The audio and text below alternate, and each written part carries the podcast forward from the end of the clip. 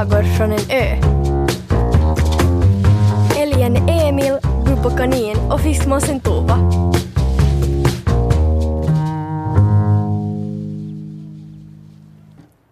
Älgen Emil stod i sin roddbåt och tog upp nät. Det var en fin morgon med röda strimmor över himlen ända bort till Estlands kust. Luften var kall och sjörök steg upp från havet. Emil hade som vanligt börjat dagen med ett kapitel ur sin favoritbok Emil i Lönneberga. Det där spännande kapitlet där Emil får sin häst, Lukas. Hopp min far, sicken häst jag har nynna älgen Emil för sig själv och just då, precis, fick han syn på någonting som glänste nere i vattnet. Det glänste liksom brunt. Så det var ingen sik, eventuellt en gädda. Emil sträckte ut hoven och fångade upp det där bruna. Det var en flaska. En flaska med en etikett där det stod julmust. Nå, strunt och skräp, muttrade Emil och skulle precis lägga flaskan i öskaret när han såg att det var något som rörde sig inne i flaskan. Emil plirade närsynt in genom det bruna glaset i flaskan. Där inne stod en liten tomte och viftade med sin luva. Hoho! Hjälp mig ut härifrån! ekade ur flaskan. Emil rodde i land och satte igång med att bygga en liten repstege. En så här liten repstege. Stegen firade han försiktigt ner i flaskan som han hade ställt på strandstenarna. Och tomten klättrade upp för stegen, hoppade ner på marken och sträckte på sig. Tack, mästa älg, mm, sa tomten. Säg bara till om jag i min tur kan hjälpa dig med något. Vad är det här för en holme? Emil svarade inte. Han hade plötsligt kommit ihåg en saga som han en gång hade hört. Det var någon som kom ut ur en flaska och sa att man fick önska sig vad man ville. Jo, en ande i en flaska, så var det. Uh, får jag önska mig något, o tomte i flaska? Frågade Emil. Äh, Hjalmar var namnet, sa tomten. Ja, ja. Hm. Nå, det är väl som man brukar göra i den här situationen. Mm. Du får tre önskningar, varken mer eller mindre. Om Emil hade gett sig tid att tänka efter ens en sekund skulle han ha kommit ihåg att sagor om önskningar alltid handlar om att man inte ska hossa iväg när man får önska sig något. Men eh, han hade nyss läst om hur Emil i Lönneberga fick sin häst, så han ropade Jag önskar mig en häst! En galopperande, varmblodig springare! Aj, aj, sa Hjalmar och vände på sin luva. Vips! Och vips sprang där fram en stor glänsande häst, brun som en flaska julmust. Den kastade med huvudet, den gnäggade och den stegrade sig.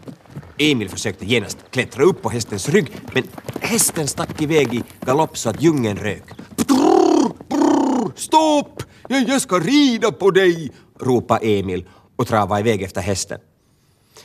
Det var en ståtlig syn den varmblodiga hästen och den svettiga älgen där de rusade över Klövholmen. Men en liten holme med hala klippor är inget bra ställe för en ysterspringare. Hästen rusade från den ena stranden till den andra. Vid tvärstupet blev den skrämd av vattnet, stegrade sig och rände tillbaka. Älgen Emil förstod att det här kunde sluta illa. Han stönade andfådd. Varför önskar jag mig en varmblodig springare?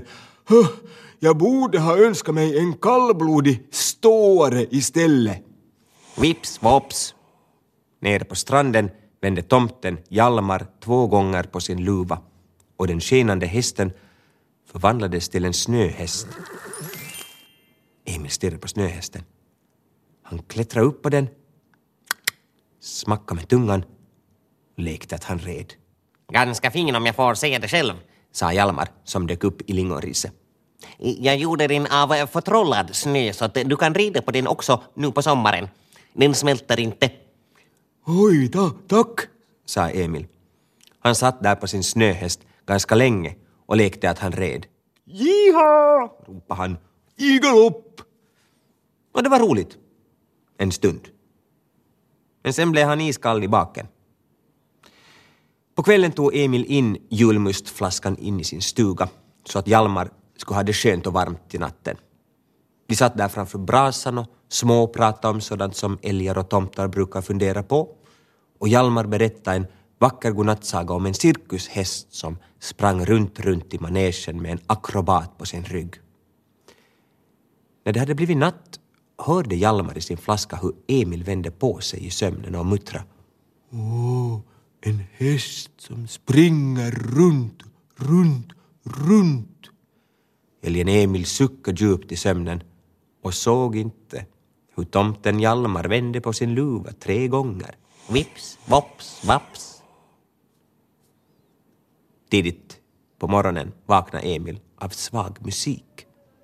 Det var ännu mörkt utanför fönstret men när Emil klev ut på trappan såg han blinkande ljus ute på Klövholmens norra udde. Han klev igenom morgondimman och ju närmare ljusen han kom desto klarare hördes musiken. Glad musik. Man kom att tänka på cirkus eller tivoli. Och där, där ute på udden stod en karusell. Den snurra och spela och hundratals lampor i blått, rött, gult och grönt blinkade i takt med musiken. I karusellen fanns hästar av alla färger och sorter att välja mellan. Emil satte sig på en blå cirkushäst. Farten ökade. Vinden svepte runt öron och nos. Det här var att rida. Jiha! Här kommer jag! ropade Emil. I vattnet på den andra sidan av Klövholmen guppade en brun flaska som det en gång varit julmust i.